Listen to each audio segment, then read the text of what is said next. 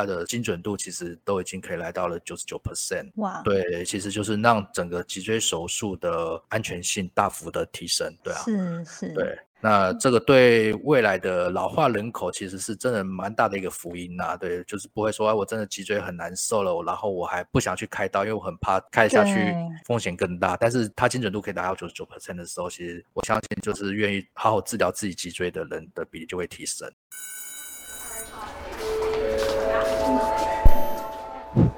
Hello Hello，我是 Janet，你的人生还没有下课，因为我将在这里跟你分享。那些学校没教的事。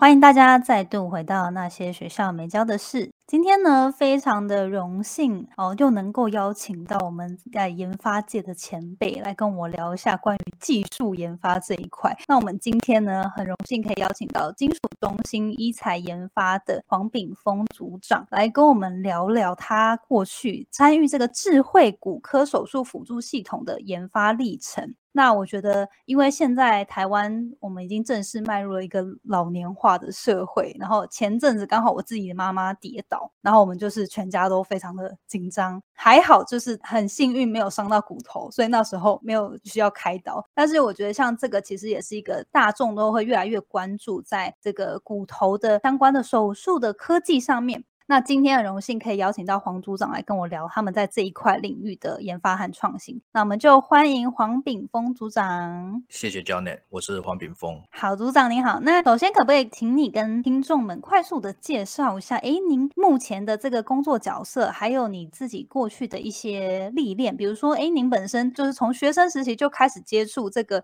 医材的研发吗？基本上我大学时期我是属于机械背景的。那在整个修课过程。当中，因为其实本身大学会有些选修，那我去选修一些生物相关或细胞生物学相关的一个课程，那其实就对所谓的医疗这个区块感到非常有兴趣。因为基本上我会觉得，像我们本身在走机械这一块，我们大家会比较想到就是说，哦，汽车啊，或者是一些比较相对硬的一些东西。对。那同时又会去想到，就是说，我们维修汽车，它会有一个。维修手册会有个标准，是，但是人最重要的就是我们自己人本身。我们人真的有去了解到自己吗？是什么样的组成？它怎么样运作？它出问题要怎么维修？我发现其实至少在这一块，在台湾普遍上是比较没有大家很普遍的接受的一个地方。那所以就是基于这一点呢，我就开始就是对于生理学、解剖学开始产生兴趣。那所以也相对的，就是到了研究所的时候，我就去报考了医工所。医工所呢，它其实就刚好就是结合了机械、电机跟资讯相关的工程的一个技术背景，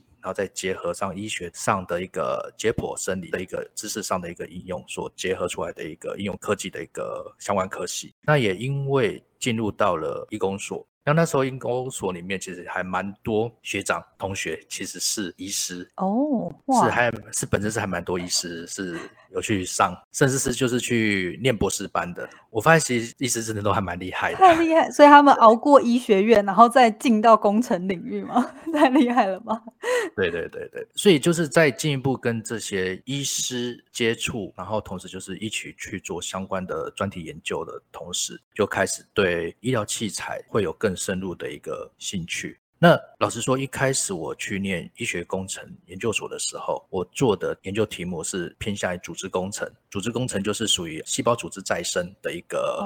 研究领域。那又跟真的现在的医疗器材其实是有落差，但是那时候我做的是会比较偏向是利用流体啊、流场这些的去持续刺激细胞，让它去做一些组织增生的一个 study。但其实现实面也很残酷，就是说我在那个年纪的时候去做所谓的组织工程，那其实还是比较新的一个应用题目。那那时候大家也都不知道说，哎，我这个到底要怎么商品化、市场化？其实这个区块现在其实开始慢慢的有一些比较新的一个国外的一个市场应用出现了，但是那个时候就会想说，哎啊，讲白一点，就是我未来的我要如何谋生这样子。是。对，那所以其实后来还是就是出来的找的工作就是会比较偏向医疗器材这样子。那另外一方面，其实在整个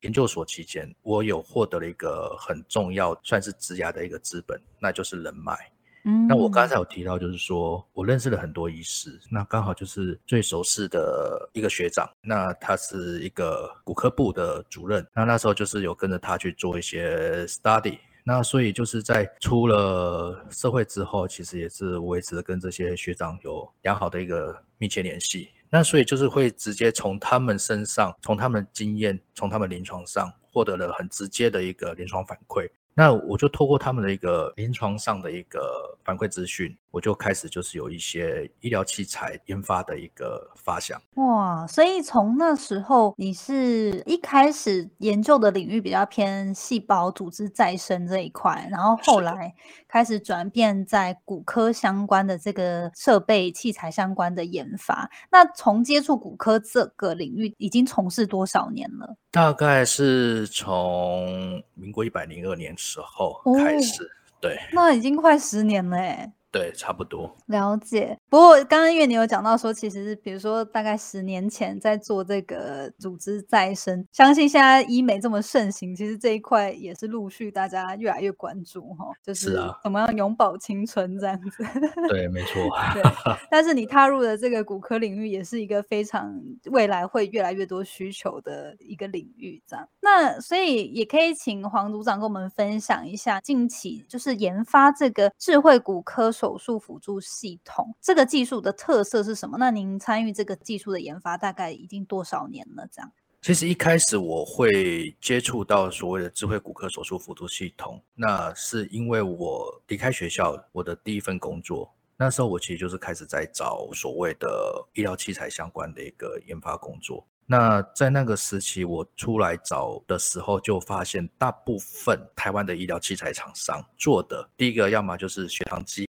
血压计，然后或者甚至就是电动辅助仪这些的。那其实都属于医疗器材，但是可能就是年轻嘛，还比较有梦想，就说我不要去做这些已经成熟的东西，这已经没有挑战性。那我进去，我觉得我也没有可以表现的舞台。那时候就刚好因缘际会，就看到就是说，哎，有一家公司，他进来就是全资投入了一个新创公司。那这家新创公司竟然是十几年前就投入要做所谓的脊椎导航系统。对，因为在那个时间点投入脊椎手术导航系统，以整个世界趋势来看的话，它不会落后国际上太久。对，那时候其实国际大厂也才刚推出相关产品，没有到很久的一个时间。对，然后想说，哇，这家公司进来就愿意投入这个区块这样子，那我就去应征了，运气也不错，就进入那个公司，那参与他的一个研发专案。然后开始去了解整个所谓的手术导航系统的一个基本原理架构，然后再同时再透过我在骨科医师这边的一个资讯，然后就是也有提出一些算是未来的规划跟构想。因为那时候我就有提出来，就是说我们那时候开发的系统其实主要是偏向在整个开放性手术，嗯，因为手术其实就是会有分几个状态嘛。那像我们开脊椎开放性手术，就是把整个背都打开，开一个比较大的伤口。对，那但是那时候其实，在骨科界已经开始慢慢在往所谓微创的一个趋势在走。然后那时候我就在想说，其实微创它会更看不到它实际的一个操作目标。对，那在这种情况之下，它导航系统的需求性跟重要性应该会更强。所以那时候其实就是有提出一些 proposal，然后就是希望公司呢能把这样子的一个需求导入到新的一个。专案当中，当然，其实真的进入了所谓的医疗器材的一个研发，才发现其实医疗器材研发跟 医疗器材产业其实还是有一个很大的一个断差。为什么？因为其实医疗器材要如何卖？这件事情就是如何建立医疗器材的通路，其实不是那么的容易。对它其实是一个蛮特殊的一个通路行销的一个文化存在。嗯，那在这种情况之下，就连这家新创公司，它其实也不知道怎么样把东西卖出去。那在不知道市场怎么卖，市场在哪里情况之下，那带这家公司最终的走向收场，听起来好难过，难受。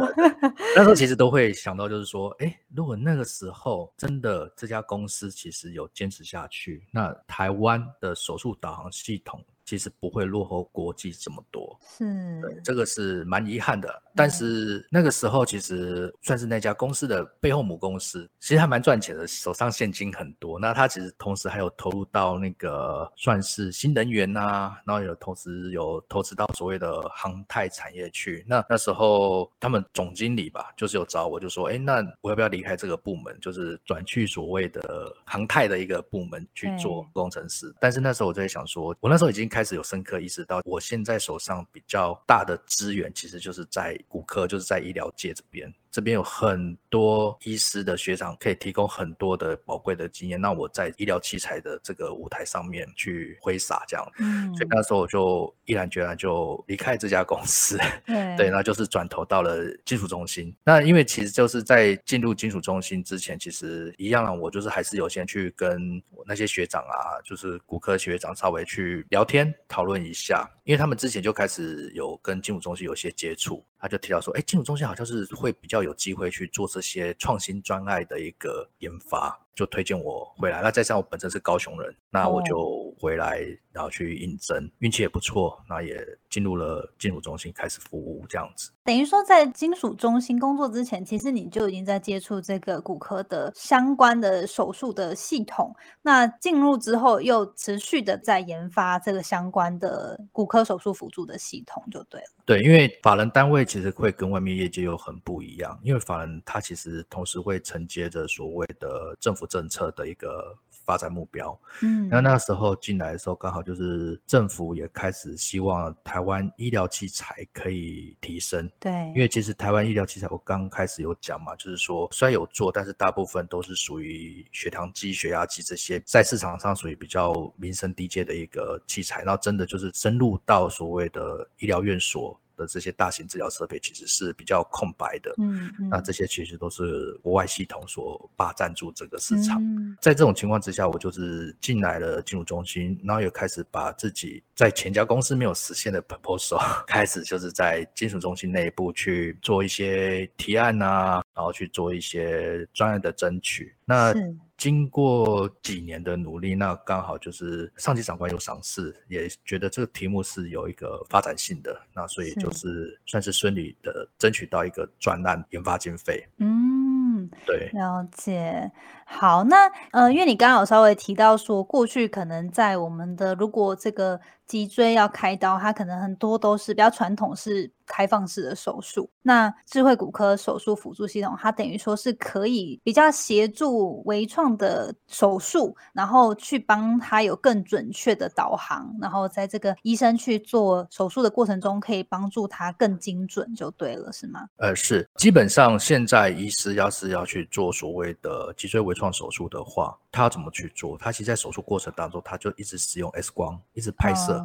对对，那他就是会去看说，哎，他现在打下去的钉子的状况到底是怎么样，打的准不准？那因为现在脊椎手术当然其实很多种啦，它治疗的方式也非常多元性。我现在要讲的就是说，我们现在讲是在所谓的脊椎手术上最大宗的，就是针对脊椎去使用椎间融合系统。让我们的两个椎节去做一个融合固定，那在这个过程当中，它就会需要去施打所谓的椎弓跟骨钉。嗯，椎弓跟骨钉它其实就是施打在我们脊椎的一个椎弓根的一个部分。那椎弓根部分，它在解剖构造上，它是属于一个扁扁圆柱状的一个通道。那它其实紧邻着我们的椎孔。那椎孔中间这是什么？就是我们的中枢神经。嗯，对。那所以它其实就是会有一定的风险。它如果打歪了，最危险的状况就是对，就是伤到中枢神经，或者是说它往上或者往下偏斜的话，那它有可能就会穿出或去破坏到原本是还是健康临近节的一个椎间盘。好可怕！或者是说它骨钉没有打得很牢靠，就是一样是歪斜了，没有真的咬得很牢靠的话，那它可能就是我们人是站着的嘛，脊椎要承受它的重量，那可能就是会导致它的。骨钉不稳定，那不稳定的情况之下，它可能就会需要二次开刀重新做固定。那所以基本上临床文献上的一个统计数据，脊椎的一个四打精准度，采用 X 光的一个辅助情况之下，它大概是落在八十到八十五 percent，所以大概会有十五到二十 percent 的一个状况会需要二次手术，然后甚至产生一些比较严重后遗症的一个状况。对对，所以他基本上这个是手术风险，其实本来就是做手术都之前都会签署所谓的手术同意书嘛。那他其实嗯医师其实大部分都会详细的告知他的一个风险啊。那台湾的医师的医术都还蛮不错的。刚才讲的八十到八十五，它其实是属于一个国外的一个统计数据。我甚至还有看到，不知道是现在已经一下忘记是哪家医院统计数据，它竟然准确率只有六十五 percent。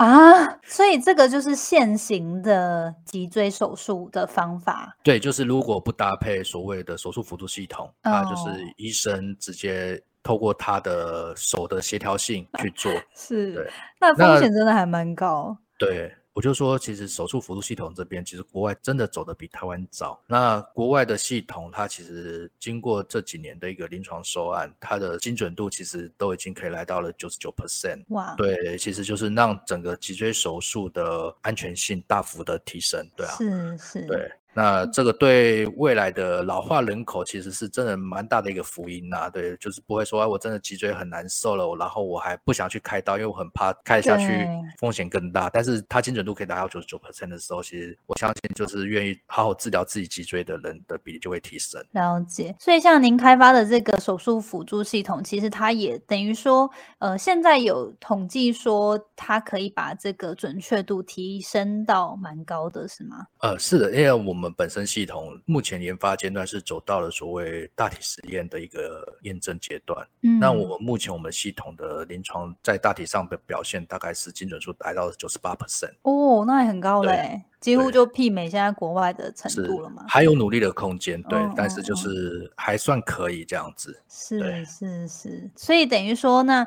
您开发的这个智慧骨科手术辅助系统呢，它就是可以解决在定位上面，它可以更加准确，那降低手术的这个风险。那另外在技术上面，还有没有什么其他相较于目前现有的方法的一些差别或创新之处？这样，基本上呢，现型的一个国际大厂所开发的导航系统，他们都会采用同样一家公司的一个定位技术。那这家公司的定位技术，它是使用红外线反光球，然后透过三到四颗球的一个分散排列，可以知道说这几颗反光球在这个空间上的一个坐标姿态，然后透过这样的坐标姿态去知道它的一个目标物在哪里。这样讲可能会太学术，就是 反正就是它会有个定位标记，对对它这个定位标记会让我们的系统知道说这个定位标记在我们现在空间中到底是在哪个位置。是那他们的定位标记精准度很高，然后资讯的更新率也很快，但是它会有个问题，就是说它会占据一定的一个空间体积尺寸，因为它是物理上的一个限制，就是说它刚刚讲到那三到四个反光球，它是放到身体里面哦。没有没有没有，它是放在体表。哦哦哦，对，它是放在体表。那三到四颗的反光球，它必须要有一定的两两之间的距离。那它去侦测到它这个反光球，然后去做讯号解析的时候，就比较不会出错，解析度也会比较好，然后精准度就会可以拉高。但相对它就是因为它的一个占据的体积比较大，所以它其实没有办法把它的定位标记放在真正要做手术的椎节上面，它必须要远离，因为它只要一摆到真的要做手术的椎节上面的时候，它其实是会干扰到医师的手术器械。因为你要做导航图资，它其实有一个很重要的点，就是说我的定位标记摆好了、架设好了，然后我把术前跟术中的影像做完融合注册之后，我那个定位标记就不能被动到。被动到的情况之下，就是你之前花时间做那些注册的资讯，大概就是都要重新来。对对，就要重新来，那就会嗯变成是说会让医师的整个手术时间拉长。那所以是现有的系统，它其实就会把定位标记放在远离脊椎的一个地方。那实际上脊椎的位置呢，就透过数值演算法去推算说，哎、哦那我现在我要开刀的目标的脊椎是落在哪个地方？因为它不是实际的一个坐标侦测，它是用数值推算的。对那等于是说，我们将我们的脊椎视为一个连续性的一个钢体。但实际上我们脊椎它其实我们人可以弯腰嘛，可以转动。对啊，所以脊椎它其实是中间的是有一定的一个关节的活动度。是。那所以在手术过程当中。医师其实也是会需要去施力去锁那些骨钉，那所以其实会有一些动作的产生，导致突之位移会慢慢的产生所谓的累积误差。对。那在临床文献上，其实也有统计，就是说它实施的一个立体影像地位导航，它的第一个施打的追节当然是最准确的，因为刚注册完的一个影像资讯。然后他的临近节呢也还可以接受，就是施打第二节。但是当他要施打第三节骨钉的时候，他如果不重新做影像注册这个动作，那他的累积误差值可能就已经超过两个 millimeter 以上。那基本上两个 millimeter 大概就是算是脊椎手术上的一个关键指标。因为现在大家就是说医疗器材要上市，我们都会去看所谓的美国 FDA 它的一个上市许可。那精准度要小于两个 millimeter，算是他们写在他们上市规范上一个蛮明确的一个指标。嗯，那所以意思就是说，我医师我需要达到第三节的一个脊椎，要么就是说啊，我就是第三节我就不再去参考我的导航系统了，我就是一样我把那个 X 光机拉进来，第三节我就是一样就是仿照现有的方式，就是赶快打一打，就不要再去花时间去做重复注册的一个动作。要么就是说，医师觉得哎，他还可以相信，就大胆的打下去。对，但我相信不会有医生愿 敢这么做了，因为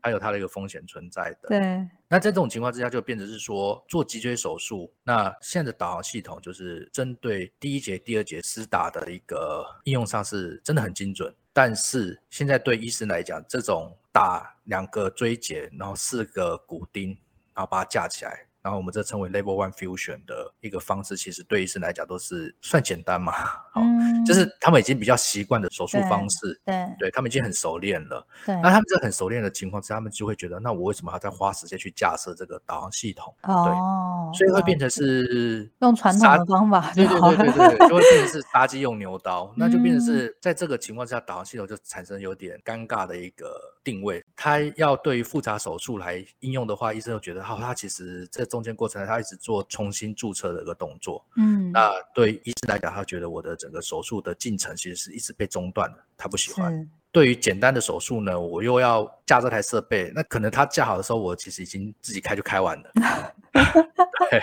所以那使用你们开发的系统是可以加速这整个，因因为你们的你们这个定位的方法就是完全不一样嘛。是我们就是基于这样临床上的跟系统上的一个痛点吧。其实医生还是很想要用导航系统，但是就是觉得现在导航系统其实用起来就是没有那么的符合他们的算是需求。那时候我就去解析，其实整个问题的症结点就在于它的定位标记过大。然后没有办法让真正的被追踪的目标物是放在我们要实施的脊椎上面，所以那时候就开始去搜寻一些我们相关的一个技术，可以实现，在提供相同的一个定位精度情况之下，可以把我们定位标记大幅缩小。然后可以放在我们实际上要做手术的一个椎节上面。那一开始呢，我这边是去找到所谓的一个射频定位的一个方式，就是透过 radio frequency，然后去在一个电磁场中去侦侦测目标物在哪里。这边其实是一个失败的方向。那个时候这样子的一个精准定位，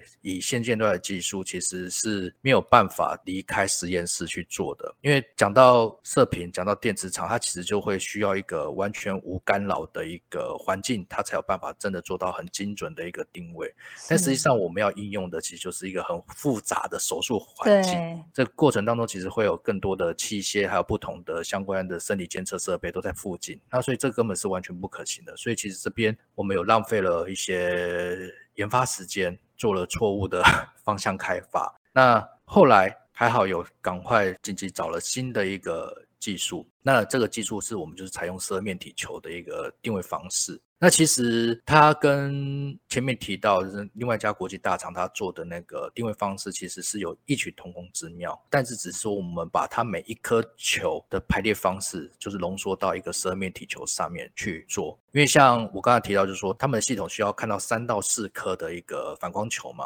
嗯。那我们采用十二面体，为什么是十二面体？因为十二面体它是最大的概率可以同时让我们的双眼摄影机同时看到三到四个不同的一个面。那这个面是。因为它是几何关系的一个射面体球，所以它这个面跟面之间，它其实有一定固定的角度跟几何尺寸。那再讲下去，可能就会牵涉到太多的生理。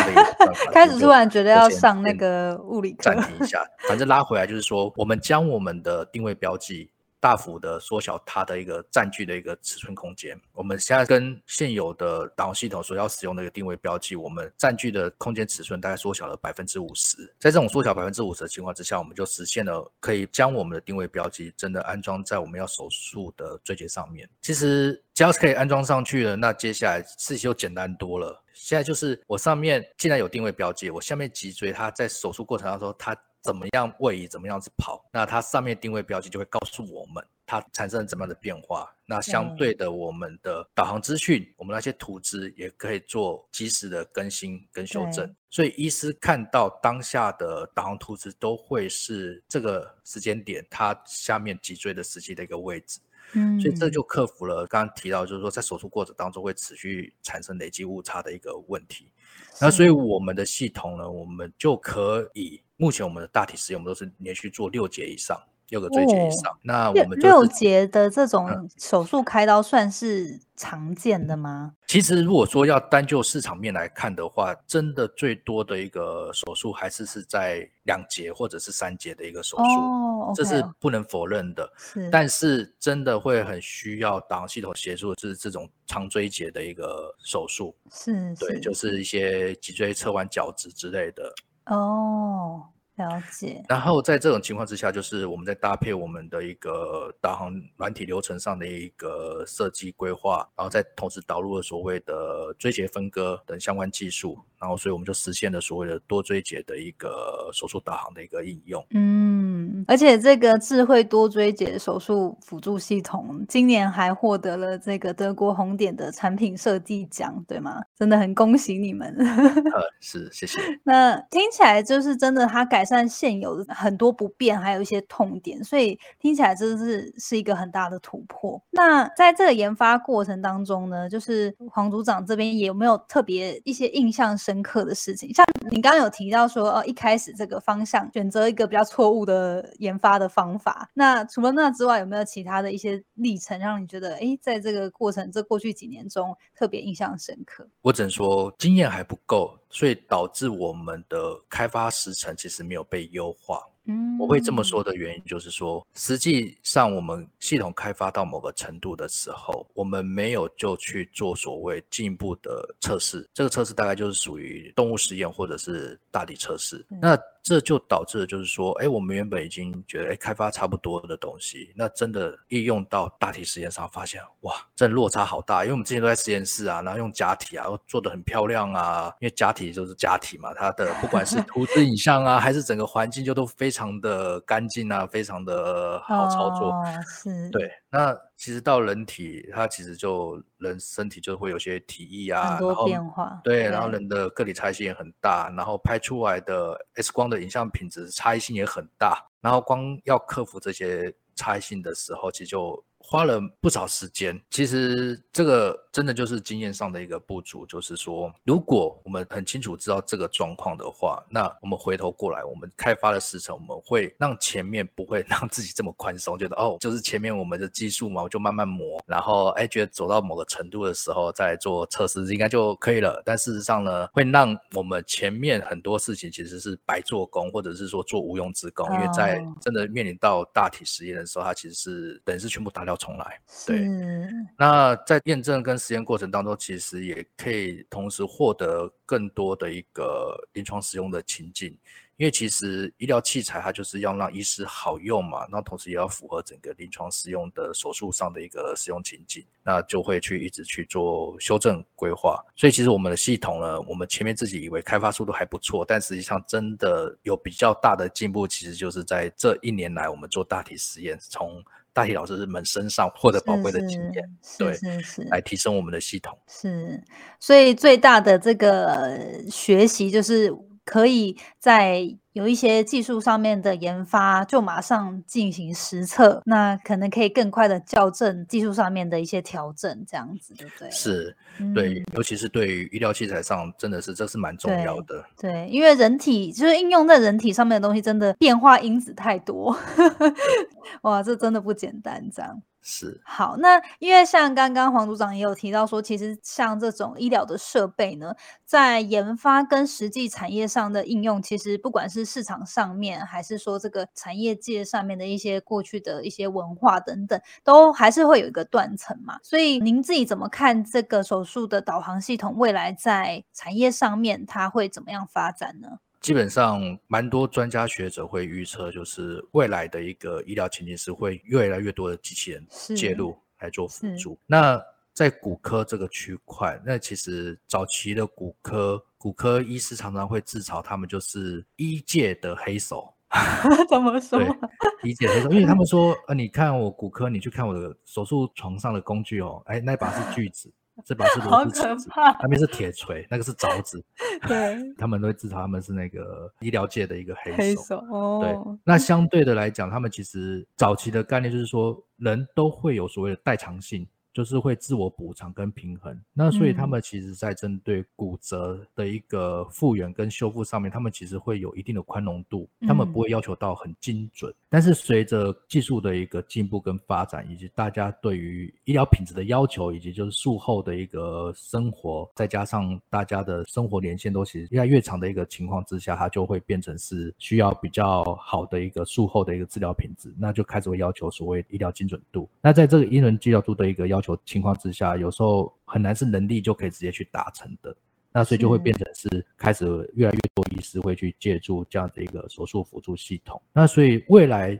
手术辅助系统它其实不会只局限在某个部分，它应该会跨足到骨科很多个地方，因为这样子才有办法让医师去把整个手术的一个治疗的精准度跟品质拉到更高的一个层次。嗯，那所以相信这个技术未来被更加多元的应用，它就是可以，当然首先它是帮助这个医。生在手术的过程中更加的精准嘛，那降低风险。那第二个，它也是可以让这个医疗的费用更加的降低，是吗？当然了，其实所有东西都是这样，就是你。量大到某个程度的时候，它的价格就一定会下降。嗯，对啊，嗯嗯，好，那所以这个技术，呃，您不目前是会有办法预测说，实际真的就是用到的话，它大概会需要多少年吗？目前我们会希望它是在两到三年之后有机会，就是取得台湾的上市许可，甚至是美国的上市许可，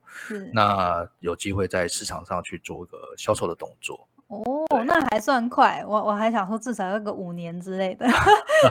希望顺利，可以赶快。因因为台湾已经落后国际上蛮多了，所以我们只能继续直追这样子。是是是，很期待这个智慧骨科的手术辅助系统赶快进入到台湾的医疗界。这样，那今天很谢谢黄组长以上的分享，还有你在这个研发之路的这个历程的分享。那最后有一个常态性的问题也想要请教你，就是呢，如果你可以回到过去，给年轻时自己一个。建议有没有特别想对几岁时的自己说什么？我要说的就是针对我第一份工作，刚有提到，就是说，因为原本那家公司他不知道怎么样去卖医疗器材，而把这个专案停掉。那那时候，如果这个专案可以持续走下去，我相信台湾在所谓的手术导航系统这一块，甚至可以跟国际大先全球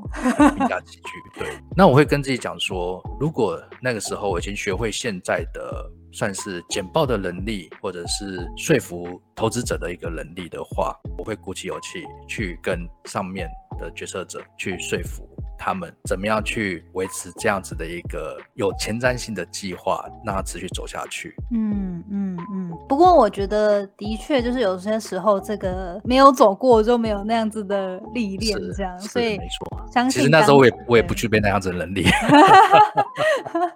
不过很开心，至少我觉得值得庆幸的是，在这个专业领域累积的技术，还有这个过去的这些知识，都成为你的养分，然后在金属中心还可以持续的发挥，这样，所以这也是一个很棒的缘分。是，好，那今天真的很谢谢黄组长的分享，然后也很开心，就是台湾有像您这样的人才投身在这个研究的领域当中，然后让我们未来骨科上面的这些手术呢，可以有更好的被医治。这样，那今天就很谢谢黄组长的分享。那大家如果想要对你们的这相关的研究去做了解或认识的话，是直接去金属中心的网站吗？哎，是，上面都会有相关的一个简介。那你们的医材部有专属的网页吗？还是它都是包含在金属中心底下？目前都包含在金属中心。OK，那大家到时候如果感兴趣的话，我会再把金属中心的网页放到我们的节目资讯栏，那大家可以再去做参考。那其实这个手术辅助系统也蛮多相关报道的，因为他们今年有得了很多的奖，然后这个相关的研发呢，其实也受蛮多媒体采访的。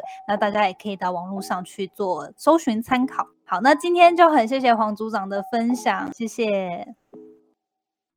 谢谢你今天的收听。如果喜欢今天的节目，欢迎你到 Apple Podcast 帮我打五颗星给予鼓励。希望收到我更多的分享，你可以在 IG 上搜寻 Janet Lin，我的账号是底线 J A N E T 点 L I N 底线。所有的详情都可以在资讯栏中找到哦。那我们下次见喽，拜拜。